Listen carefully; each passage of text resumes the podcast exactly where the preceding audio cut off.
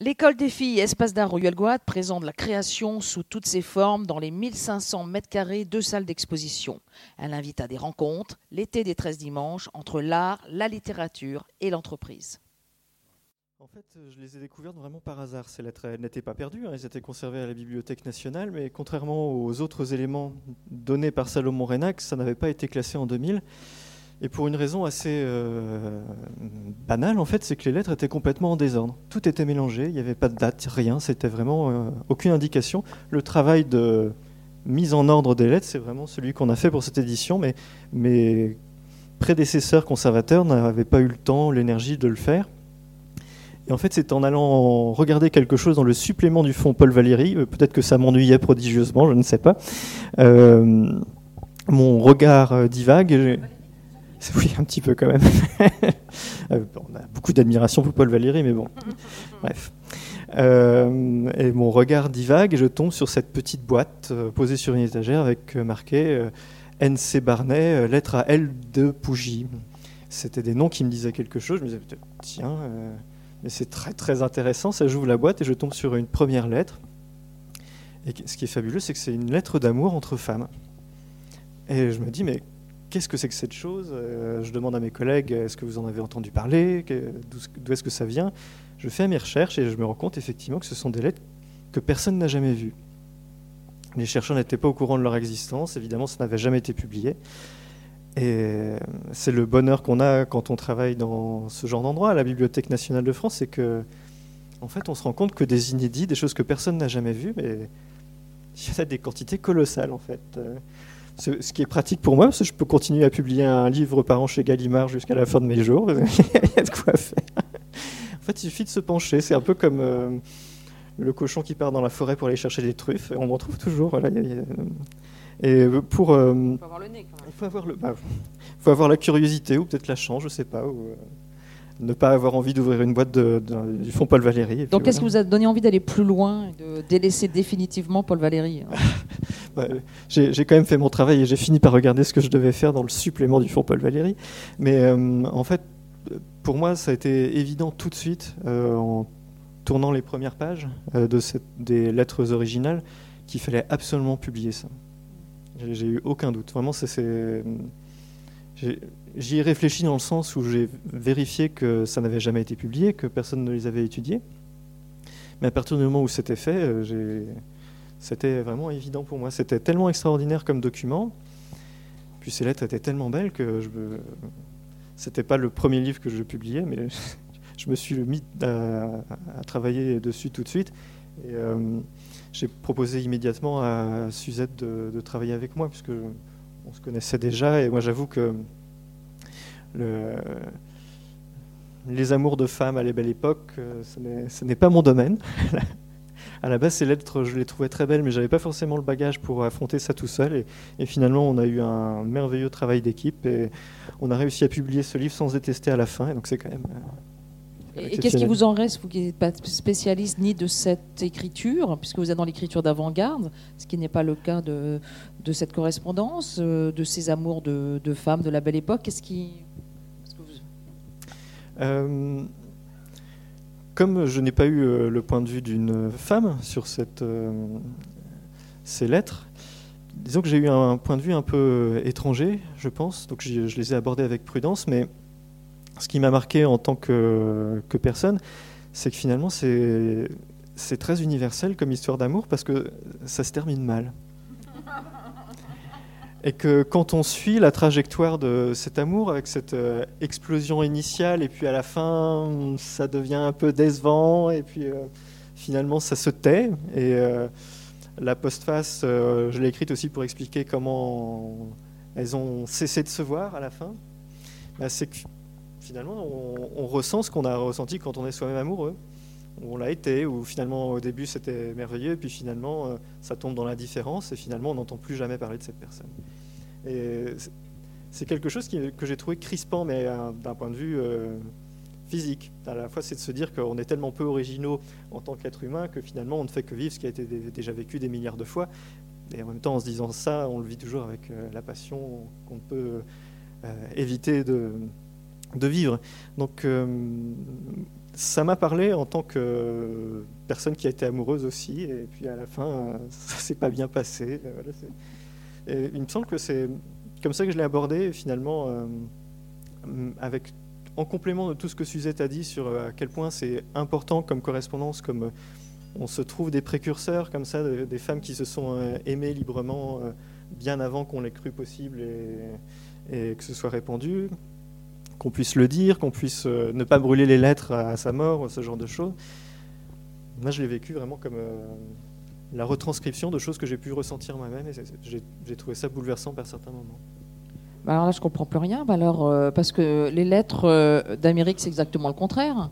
Nathalie Sarraute, dans sa vie, elle a un amour, c'est son mari. Eh oui, Raymond. Euh, et voilà, donc tout est dans tout. Et, et son contraire, oui. oui. mais Nathalie Sarraute, c'est quand même un, génie absolu, donc elle n'est pas tout à fait de la même humanité que nous. Donc, donc voilà, on peut la mettre un petit peu à part. Voilà. Euh, oui, non, effectivement, euh, c'est très différent puisque euh, la correspondance amoureuse Barnet-Pougy, ce sont de jeunes femmes qui viennent de se rencontrer, alors que les lettres d'Amérique, c'est Nathalie qui est mariée depuis 40 ans avec Raymond et qui lui écrit parce que pour une fois, il n'avait pas pu l'accompagner dans une de ses tournées de conférences. Et ben, c'était un drame pour elle, pour lui aussi peut-être, mais on n'a pas ses lettres malheureusement. Mais Nathalie se sent obligé d'écrire tous les jours à Raymond, ou presque. Parlez-nous un peu de Nathalie avant de. Qu'est-ce qui l'amène à ce, cette tournée euh, à la Rosa Bonheur en Amérique? C'est presque ça, oui. Bah, c'est une tournée de stars aussi. Hein. Quand on lit ses lettres, c'est très frappant. Puisqu'on parle de correspondance au bord du gouffre, bah, peut-être que cette correspondance, en fait, c'est Nathalie Sarraute qui s'éloigne du gouffre. Je dirais que c'est plutôt ça. Euh, quelques années plus tôt, elle avait été. Euh, condamnée par ses médecins, c'est-à-dire qu'elle était atteinte de tuberculose, elle avait fait une rechute et on lui disait mais il est temps de préparer euh, vos affaires, c'est la fin. On est en 61 et finalement elle ne meurt qu'en 1999. Donc euh, elle-même ne pouvait pas le savoir, évidemment. Ne croyait jamais les médecins. C'est ça, quand même un petit peu. Mais elle en a trouvé un autre qui était mieux et qui lui a donné un nouveau traitement antibiotique et donc ça, ça, a réglé la, ça a réglé la question. Mais en fait, Nathalie Sarraute, elle a vécu depuis très longtemps dans dans l'obsession de la mort, et ça se lit aussi dans ses lettres. C'est-à-dire que même si on sait qu'elle est morte à 99 ans, à ce moment-là, elle-même se dit ce sont mes dernières années.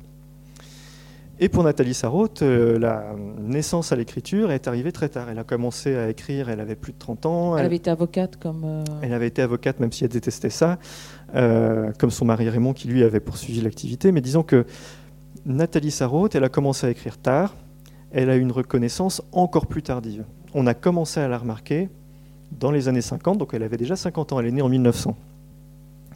Pour un auteur, c'est très, très, c'est très tard. C'est-à-dire qu'elle a déjà eu toute une vie avant d'être Nathalie Sarraute, celle qu'on, connaît, celle qu'on se représente, qu'on a vue à la télé, dont on a vu les pièces de théâtre, on a lu enfance, ce genre de choses. Mais il y a eu 50 ans de la vie de cette personne où elle était dans l'obscurité, où elle n'arrivait pas à percer, où euh, l'écriture pour elle était très difficile, elle était bouffée par l'angoisse, la dépression. Et cette tournée aux États-Unis, en 1964, c'est la première fois où vraiment on la reçoit dans toutes les universités avec des égards extravagants. On fait des. Elle part dans quelle disposition d'esprit? Pourquoi est-ce qu'elle accepte déjà cette tournée euh, Alors, euh, Ça assoit sa réputation en, France et en Europe C'est très important dans ce contexte-là, effectivement. Et puis il ne faut pas oublier que Nathalie Sarraute, elle représente, elle est un peu la chef de file d'un mouvement qui est à la cote à l'époque, le Nouveau Roman et donc on ne parle que de ça. Dans les universités, euh, c'est ce qui est à la mode. Donc euh, ils sont invités partout dans le monde euh, et elle-même va faire des tournées de conférences toute sa vie. Il y a des petites rivalités dans le. Il y a beaucoup de rivalités dans le nouveau roman. Nathalie Sarraute déteste cordialement Alain Robbe-Grillet et c'est réciproque. Donc voilà, il y a des chamailleries en permanence. mais disons que pour Nathalie Sarraute, elle préparait ce voyage depuis longtemps. Euh, depuis 1959, et ça a été reporté à plusieurs reprises parce qu'elle prend du retard dans ses projets littéraires. Elle a du mal à terminer Les Fruits d'Or, qui est son troisième roman. Et surtout, euh, elle, signe l'appel des 121, c'est-à-dire euh, un appel à l'insoumission en Algérie, et elle va le payer assez cher, puisque à, cette époque, les services culturels français finançaient les voyages des écrivains à l'étranger. C'était à l'époque aussi où le voyage aérien n'était pas aussi accessible que maintenant, et donc c'était des sommes considérables pour payer un billet transatlantique. Donc elle perd le soutien des services culturels français, et ça retarde de trois ans son voyage. Et il y avait comme autre grand auteur dans cette liste des 121 pour euh, enfin, Vraiment, ils étaient tous. Hein. C'est l'époque où on parlait vraiment de, des intellectuels, de Sartre, Breton, euh, Beauvoir. Enfin, vraiment, tous ceux qui comptaient étaient dedans. Enfin, pas ceux qui étaient de droite, mais disons ceux qui étaient plutôt connotés euh, à gauche. Nathalie Sarraute, elle était plutôt apolitique, mais quand même dans son milieu c'était universellement à gauche, donc elle était, euh, elle était influencée par ça de toute façon. Et hum, ce qui est marquant, c'est que c'est un auteur d'avant-garde, euh, avec une littérature que même aujourd'hui on trouve parfois difficile, c'est comme ça qu'on l'a décrit, même si c'est une œuvre difficile qui a 80 ans, maintenant Tropisme, son premier livre, a été publié il y a 80 ans déjà. Donc c'est un peu comme le surréalisme finalement. Ce sont des avant-gardes qui ne cessent jamais d'être des avant-gardes. C'est-à-dire qu'on on ne s'y fait pas, on n'arrive pas à s'y faire. Voilà. en tout cas, cet auteur-là, elle fait vraiment une, tournée continentale des États-Unis. Elle commence à New York, mais elle va aussi euh, en Californie, elle va en Louisiane, elle va au Texas, elle va dans le Nouveau-Mexique, elle va dans la région des Grands Lacs. Donc euh, c'est vraiment deux mois complets de tournée pour euh, un, écrivain expérimental. Donc c'est aussi montrer l'ambiance de l'époque ou aussi dans les campus américains, et ça se retrouve dans cette correspondance. On est en 64 on est déjà plus très loin du Summer of Love, des Black Panthers, euh, on est en plein mouvement euh, des droits civiques américains, donc c'est déjà l'ébullition. Et euh, c'est aussi un public étudiant qui est passionné par ces notions d'avant-garde, d'aventure révolutionnaire, y compris dans le domaine de la littérature. Donc elle donne des conférences. Vous pouvez nous parler un peu des thèmes de ces conférences? Il y a au Flaubert, il y a... Hum.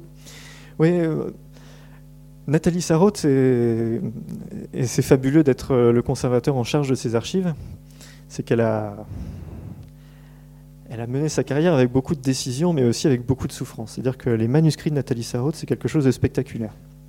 pour chaque page, il y a 14 versions successives où vraiment ça a été des réécritures permanentes. Même un roman de 120 pages, ça lui prend 4 ans. Et effectivement, on comprend que ça lui prend 4 ans parce qu'elle ne cesse, elle ne cesse d'y travailler. Donc elle n'était pas du genre à s'exprimer très facilement. Euh, pour elle, il fallait beaucoup travailler tout ce qu'elle disait. Ça fait que finalement, dans ses correspondances, sauf avec Raymond, c'est toujours très travaillé aussi. Elle conservait ses brouillons, donc on voit les états euh, premiers de, de, ses correspondances, qui sont en fait beaucoup plus intéressants que les lettres effectivement envoyées, parce qu'il y a beaucoup plus de nuances, de laisser aller, alors qu'à la fin, à force de les travailler, ça devient quelque chose d'un peu formel et guindé.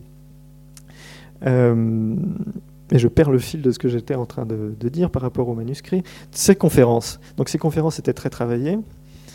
Elle les lisait, donc c'était assez peu spontané en, apparence, mais c'était d'une extraordinaire précision. Il y a une conférence en particulier qui s'appelle Roman et réalité, qui n'est euh, lisible que dans la Pléiade. Ça n'a jamais été publié euh, ailleurs que dans la Pléiade Sarraute. Et c'est vraiment fascinant pour comprendre ce que c'était que la littérature pour elle. C'est un peu une confession sur ce que la littérature euh, veut dire pour elle, c'est on comprend que c'est sa raison de vivre en fait.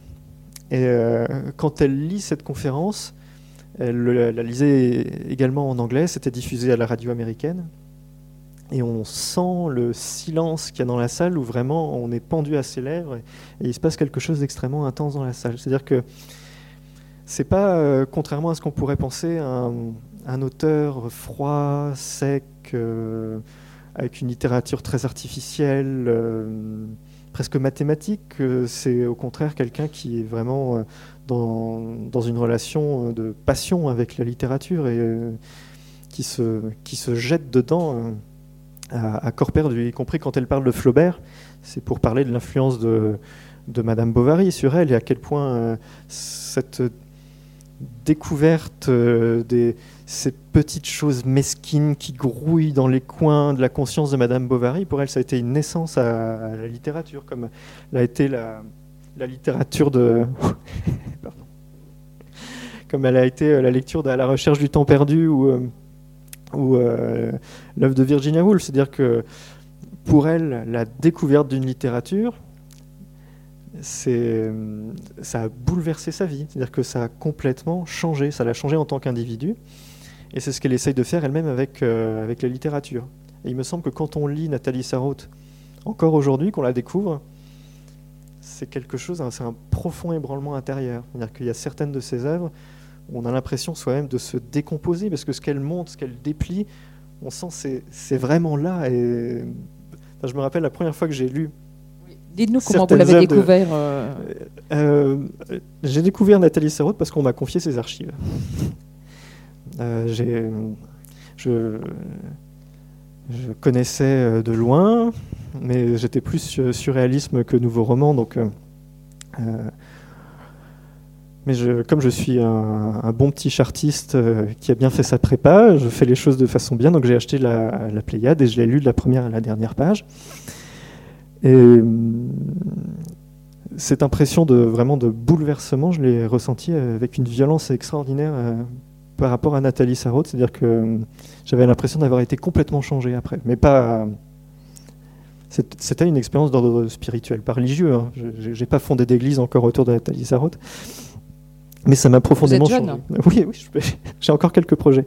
Mais quand on classe vraiment les archives d'un écrivain, euh, c'est pas juste des manuscrits, c'est aussi toutes ses correspondances, des choses plus intimes, et finalement on devient tellement familier, tellement commensaux, un peu parasites d'ailleurs de certaines personnes, que les frontières entre le personnel et le professionnel s'effondrent un peu. Alors moins maintenant parce que j'ai fini mon travail de classement, mais quand j'étais vraiment dedans, je, rêvais souvent de Nathalie Sarraute. Et comme je culpabilisais parce que je sentais que je n'avançais pas assez vite encore par rapport à cette matière extraordinaire, c'était souvent pour me reprocher des choses, pour me, menacer de mort. Donc c'était assez... Euh, je me rappelle qu'un jour, j'avais rêvé d'elle. Euh, elle était tremblante, on voyait qu'elle avait pris de la drogue, elle était nonagénaire et, et elle me menaçait avec un couteau à cran d'arrêt pour me voler mon portefeuille. J'ai été braqué par Nathalie Sarraute. C'est euh, un hold-up vraiment sur soi. Je pense que c'était une image, évidemment, mais la façon dont je l'interprète, c'est que vraiment, elle, a eu une influence sur moi qui était considérable. Et ces lettres, euh, j'avoue que en ouvrant une boîte un peu par hasard, parce qu'il fallait tout classer du début à la fin, je suis tombé sur ces lettres qui ne ressemblaient à rien d'autre dans, les archives de Nathalie Sarraute. Il n'y a rien d'ordre intime. Quand on aborde Nathalie Sarraute, c'est comme si elle n'avait jamais eu de vie intime, c'est comme si elle n'avait jamais eu de vie sentimentale. On sait qu'elle a été mariée, qu'elle a eu trois enfants, donc ça ne s'est pas produit euh, non plus euh, sans qu'il se soit passé quelque chose par ailleurs. Mais euh, quand on l'aborde en tant qu'écrivain, c'est comme si elle avait vécu uniquement pour la littérature. Et là, ces lettres, euh, ça découvre une Nathalie Sarraute euh, espiègle. Certaines personnes m'ont même dit que parfois ça faisait presque bébête, c'est-à-dire que euh, elle, chamaille son mari, elle lui fait des blagues, elle est d'une mauvaise foi atroce. c'est comme si on découvrait une personne derrière une façade d'écrivain. Elle a un émerveillement d'enfant face à l'Amérique. ouais, vraiment. On a l'impression d'avoir Tintin en Amérique. C'est Lettres d'Amérique, mais c'est Tintin en Amérique oui. les gratte-ciel. Et, euh, et c'est une véritable attitude de, touriste, c'est-à-dire qu'elle va voir euh, l'Empire State Building, elle va voir les musées. Enfin, quand on ces lettres, c'est un peu comme si on lisait un guide de New York. Parce que c'est les avant-gardes, mais par contre, les avant-gardes artistiques, plastiques ne l'intéressent pas du tout. Ce qui l'intéresse, c'est l'histoire euh, européenne, les, les chefs-d'œuvre de l'histoire européenne dans des musées américains. Euh, je pense que pour tout visiteur aux États-Unis, c'est quelque chose de très frappant quand on visite les grands musées. C'est-à-dire que on se dit, euh, par exemple, quand on va à Chicago et qu'on voit tous les impressionnistes, euh, on se dit, mais notre pays peut sombrer demain dans l'océan. De toute façon, il restera ça. C'est comme ce qui reste de l'Égypte antique. On se dit, c'est tellement extraordinaire ce qu'ils ont là-bas de ce qui a été produit ici qu'on peut disparaître maintenant. c'est fait. Euh, donc Nathalie Sarraute, elle a effectivement cet émerveillement face à ces peintures-là, parce qu'elle est intéressée quand même à, l'avant-garde picturale, même, même si elle n'établit jamais de dialogue entre la littérature et les arts plastiques, parce qu'elle pense que ce sont quand même deux domaines complètement séparés, mais disons qu'elle reconnaît, disons que c'est l'époque, je, rembobine un petit peu, c'est l'époque où les écrivains on est dans l'ambiance du matérialisme dialectique, se disent on se situe dans une course de relais où peut-être que ça va pas vraiment dans une situation de progrès, mais en tout cas, il y a quand même une progression. C'est-à-dire qu'ils ont l'impression de se situer après et que d'autres vont continuer après l'avant-garde, la recherche dans l'exploration théorique. Ils se sont a priori un peu trompés. On a euh, plutôt euh, exploré d'autres domaines de la littérature après le nouveau roman. Quoique ça, peut, se débat toujours, mais disons qu'elle reconnaissait aux arts plastiques le fait qu'on ait pu explorer l'abstraction très longtemps avant la littérature. C'est-à-dire où euh, on a cessé de représenter quelque chose d'immédiatement lisible, mais ça ne fait pas perdre de valeur à ce qu'on fait. Et pour elle, ça va l'influencer beaucoup dans sa propre recherche littéraire, c'est-à-dire où elle va abandonner le personnage, elle va abandonner euh, la notion de, récit dramatique dans l'intérieur du roman, où finalement on n'aura pas de situation euh, euh, donnée au début, et puis ça, il y a un développement, et puis ça se termine. Pour elle, elle va explorer d'autres domaines. Donc, elle a cet émerveillement, d'enfant et en même temps d'une personne qui est profondément émue par euh, ce qu'elle voit. Et, elle voit quand même beaucoup de musées. c'est une expérience pour elle aussi euh, importante. Donc elle a ce côté sérieux de son voyage, et puis le côté complètement gamine, où effectivement euh, elle va aller dans les boîtes pourries à Chicago. Mais ça c'est l'amant de Simone de Beauvoir. Oui, mais... Donc c'est aussi encore la littérature. Oui, et, pas tout à fait. Quand même, on sent qu'il y a dans son voyage des éléments qui sont plus euh, du, tourisme pur, ou quand elle va voir les cow-boys au Nouveau-Mexique, ou voilà. Et puis elle est admirative aussi des dollars qui tombent quand même. Ouais. Il n'y a pas une lettre où il n'y a pas le montant euh, de ses qu'elle reçoit pour ses interventions. Oui, mais c'est aussi ce qui est fascinant dans ces lettres, c'est qu'on découvre une Nathalie Sarraute qui, je dirais pas qui aime l'argent, mais disons que pour elle c'était important d'en gagner.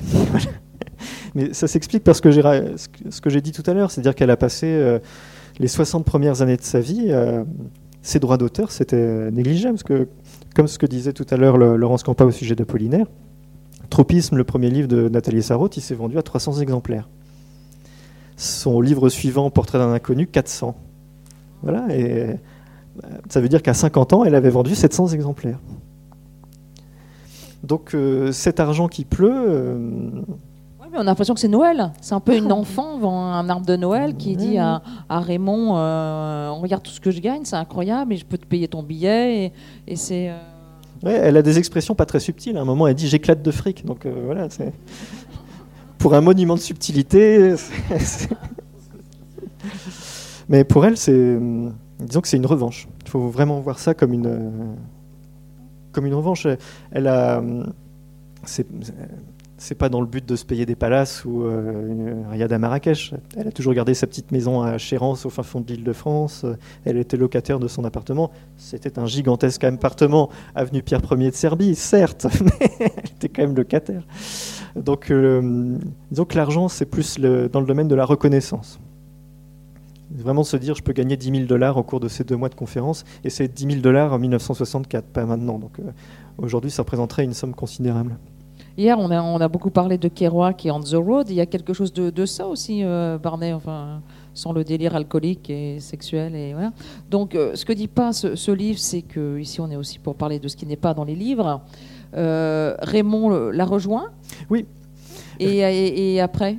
Alors ils finissent par, par se retrouver à New York et ils passent les dix derniers jours ensemble. Alors j'ai pas pu exactement retrouver leur itinéraire, mais je sais qu'ils ils sont passés à certains endroits de New York, dont euh, Staten Island, pour aller voir la Statue de la Liberté. Et puis euh, Coney Island, donc vraiment tout au sud, c'est là où il y a un, peu une sorte de Luna Park. Euh, ouais, avec les montagnes russes, les choses comme ça. Donc ils ont fait vraiment leur touriste un peu, un peu kéké à la fin. Mais, donc c'était pour se, pour se vider l'esprit après six semaines vraiment intellectuellement très intenses pour Nathalie Sarraute. Peut-être quelque chose sur le, leur petit nom aussi, ah la façon dont ils s'appellent dans, l'intimité. Oui, en fait, euh, Nathalie et Raymond étaient par certains certains aspects un couple très pot-au-feu et conventionnel, avec leur grand appartement parisien, leurs trois filles. bon, il était avocat. Il était avocat, oui. Spécialisé dans... dans les affaires civiles, plutôt de l'ordre de la propriété intellectuelle. Donc, rien, pas un grand ténor du barreau, un grand pénaliste, non, c'était, leur mode de vie, c'était petit bourgeois, euh, assez classique. Hein. Euh, quand on voit euh, effectivement le quartier où ils vivaient, à côté du palais Galliera, on se dit mais ça devait être quand même extraordinairement opulent, mais bah, dans les années, ils ont emménagé là dans les années 30, c'était, à peu près normal. Donc non, ils avaient une existence très, banale en fait, très, bourgeoise. On, est à peu près certain que Nathalie Sarraute n'a jamais eu d'amant. Voilà, c'était une petite vie de couple très bien, très rangée. Euh, mais malgré tout, malgré tout, euh, Nathalie était quelqu'un de très euh, à l'écart de son temps au niveau de la matrimonialité, de comment elle envisageait ces choses-là. Et je reviens au petit surnom. C'est-à-dire que Raymond appelait euh, Nathalie euh, mon fox, mon, renard, et euh, Nathalie appelait Raymond mon chien loup. En fait, c'était une référence à une nouvelle d'époque victorienne où voilà, c'était une jeune femme qui progressivement se transformait en renard et son mari essayait de la retenir, de l'empêcher de partir dans les bois pour devenir complètement sauvage, mais elle finissait quand même par partir dans les bois et par se faire dévorer par les chiens. Donc c'est bon. Euh, et cette marque euh, d'indépendance, voilà, euh, d'être prêt à partir dans les bois, c'est aussi leur, leur relation. C'est-à-dire que, contrairement à l'essentiel des couples où il y a eu un grand écrivain, où c'était essentiellement monsieur qui était grand écrivain et madame qui était à, à la popote, là c'était quand même une sacrée inversion des rôles. Parce que par exemple, Nathalie Sarraute n'a jamais voulu approcher d'une machine à écrire. Pour elle, c'était vraiment un travail euh, vil et qui était indigne d'elle. Donc c'est Raymond qui tapait tous les manuscrits de, Nathalie Sarraute à, la machine. C'est lui qui tapait ses courriers administratifs. Quand une université euh, tardait un petit peu à envoyer le chèque, c'est lui qui envoyait le courrier de relance. voilà, c'est. Ils ont eu à la fois une relation très fusionnelle, et en même temps une relation où on, parle quand même de gens qui sont nés Nathalie en 1900 et Raymond en 1902, une génération où c'était quand même pas ça d'habitude. Donc euh, ils forment un couple un petit peu atypique en même temps qu'ils ont cet aspect un peu, un peu pot-au-feu. Comme, historien, parce qu'on aime bien aussi tout ce qui est promesse d'avenir, comme historien quand même de tous ces courants d'avant-garde littéraire, entre euh, le surréalisme, ces avant-gardes, le nouveau roman, est-ce qu'il y a des filiations après? Parce qu'on parle de correspondance, Nathalie Sarraute a eu, reçu aussi beaucoup par contre de, de correspondance de lettres d'amour d'auteurs. Euh, est-ce que vous pouvez nous en parler? Est-ce que ça a suscité un, ton dans les écritures euh? Oui. Euh, ça, je pense que c'est une, question qui va prendre de plus en plus d'importance dans le domaine de l'analyse littéraire. C'est la notion de marrainage dans le domaine des lettres quand ce sont des femmes qui écrivent. C'est-à-dire qu'on se rend compte qu'au XXe siècle, il y a eu des relations assez intenses d'aide, de, sponsors, d'une femme plus âgée, déjà plus installée dans le domaine des lettres, avec des femmes plus jeunes qu'elles vont soutenir, dont elles vont tenter de développer le talent, de les faire publier. Pour Nathalie Sarraute, c'est très, très, clair. C'est au, sortir de la Deuxième Guerre mondiale, elle passe un peu sous l'aile de Sartre et de Beauvoir. Euh, en même temps que Beauvoir anime un petit groupe de jeunes écrivaines, et parmi lesquelles on a Violette Leduc, on a euh, Dominique Horry qui est là aussi. Et euh, Nathalie Sarraud doit avoir le même rôle euh, avec euh, la génération qui suit de jeunes écrivaines, et c'est particulièrement vrai euh, pour une écrivaine qui a eu une, influence fondamentale dans le développement du féminisme et de la pensée queer, comme on dit aujourd'hui, c'est Monique Wittig, qui a 34 ans de moins que, Nathalie Sarraute et qui va tomber éperdument amoureuse d'elle. Donc c'est un amour qui n'est pas réciproque, mais c'est une fascination littéraire qui devient une fascination euh, amoureuse. Et il y a toujours des déceptions quand on travaille dans la littérature et qu'on a envie de publier des choses parce qu'on les trouve très belles. C'est que malheureusement, j'ai pas eu le droit de publier ces lettres, cet échange entre Monique Wittig et Nathalie Sarraute. Parce que les ayants droit de Monique Wittig ne veulent pas, et ça, c'est très triste. Mais après tout, c'est leur droit, donc voilà. Je vous dis juste qu'elles existent et qu'elles sont très belles. Il y avait d'autres femmes qui ont écrit à Nathalie Sarraute ou euh, euh, Et est-ce qu'il y a des filiations après? Qu'en est-il du roman aujourd'hui pour ouvrir sur euh, voilà, du roman en France, la place du roman? Alors c'est après Flaubert, après le surréalisme, après le nouveau roman, après. Alors c'est toujours avec Laurence Campa.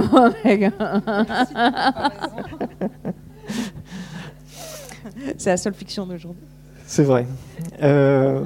Après, c'est toujours très schématique de dire ça, euh, parce que euh, quand Nathalie Sarraute a, écrit, a commencé à écrire, quand Claude Simon a commencé à écrire, ou Michel Butor, euh, le surréalisme existait toujours. Donc c'est pas comme si l'un avait succédé à l'autre. C'est un peu plus complexe que ça. On a, malgré le surréalisme, on a continué à écrire des romans, alors qu'on sait que André Breton a condamné ça de la dernière, des manières, y compris du roman réaliste. On sait aussi qu'après le nouveau roman euh, alors que le nouveau roman était peut-être en perte de vitesse, mais disons qu'il existait toujours, en tout cas les écrivains du nouveau roman étaient toujours vivants. C'est le moment où on a vu le développement de la littérature euh, euh, de l'autofiction, qui est le contre-pied total du nouveau roman finalement. C'est-à-dire que c'est quelqu'un qui ose prétendre, quand on est dans cette ligne d'analyse du nouveau roman, qu'il a un moyen d'accès à ce qui se passe dans son esprit et qu'il peut le transcrire quand on y pense, effectivement, c'est c'est assez délirant comme, euh, comme présupposé, qu'on peut avoir accès à ce genre de choses et que quand on y a accès, ce qu'on dit, c'est la vérité. Euh, méfiez-vous. Euh, une, écrivaine que j'aime beaucoup et qu'on va profiter de citer aujourd'hui parce qu'elle est dans cette filiation entre Sarraute, Monique Wittig, c'est Anne Garetta. Euh, qui a été euh, lauréate du prix Médicis il y, a, il y, a, 17 ans maintenant, donc ça commence à, remonter, mais c'est quelque chose qui, qui m'avait impressionné en tant que lecteur, en parlant justement de cette tendance de l'autofiction à explorer un univers intérieur, c'est qu'elle-même définissait ça dans un de ses romans que moi je préfère, qui s'appelle Pas un jour, elle appelait ça Racler les fonds de miroir. Et effectivement, il y a un petit peu de ça, c'est-à-dire que euh, on est dans une période où, euh, et après tout, c'est le propre de toute avant-garde, et c'est un peu la tragédie de toute avant-garde, c'est qu'au bout d'un moment, ça devient ringard. Mais profondément. C'est-à-dire que ça, devient complètement démonétisé.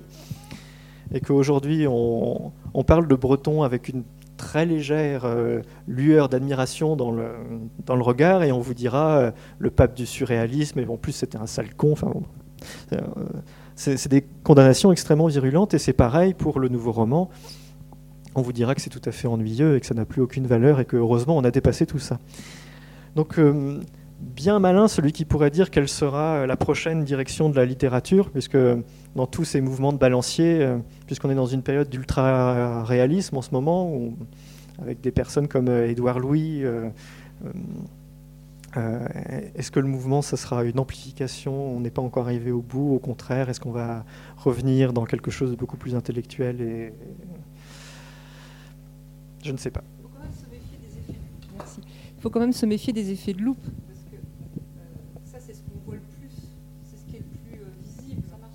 Ce qui marche le mieux. Mais ça ne veut mm. pas dire que. Parce qu'à côté de ça, il y a il y a Sylvie Germain, par exemple. Pascal Quignard, oui. Oui, Pascal Quignard. Il y a des gens qui, racontent des histoires, qui ont hmm. d'autres univers. Bien sûr. Heureusement, il n'y a pas que l'autofiction. Heureusement, il n'y a pas que ça. Mais disons qu'à l'époque où, euh, effectivement, le nouveau roman était euh, euh, la chose à la mode. Oui. Au niveau de la critique, oui. C'est vrai qu'au niveau des ventes, après, on sera toujours étonné. Rétrospectivement, c'est vrai quand on fait de l'histoire littéraire à partir de ce qui se vendait et pas à, partir de. C'est ça. Au, au 19e siècle, je crois que le roman qui s'est le plus vendu, c'était quelque chose qui s'appelait Chaste et flétrie. Donc euh, une histoire. Euh, non, pas du tout. Ah non. Non, non, c'était pas le rouge et le noir. Non, c'était vraiment euh, des trucs de, morale un peu gnangnan, catholique conservatrice. voilà. Donc, c'est vrai que rétrospectivement, on se dit que à l'époque où écrivait Nathalie Sarraute, c'était peut-être qui avait du succès à ce moment-là.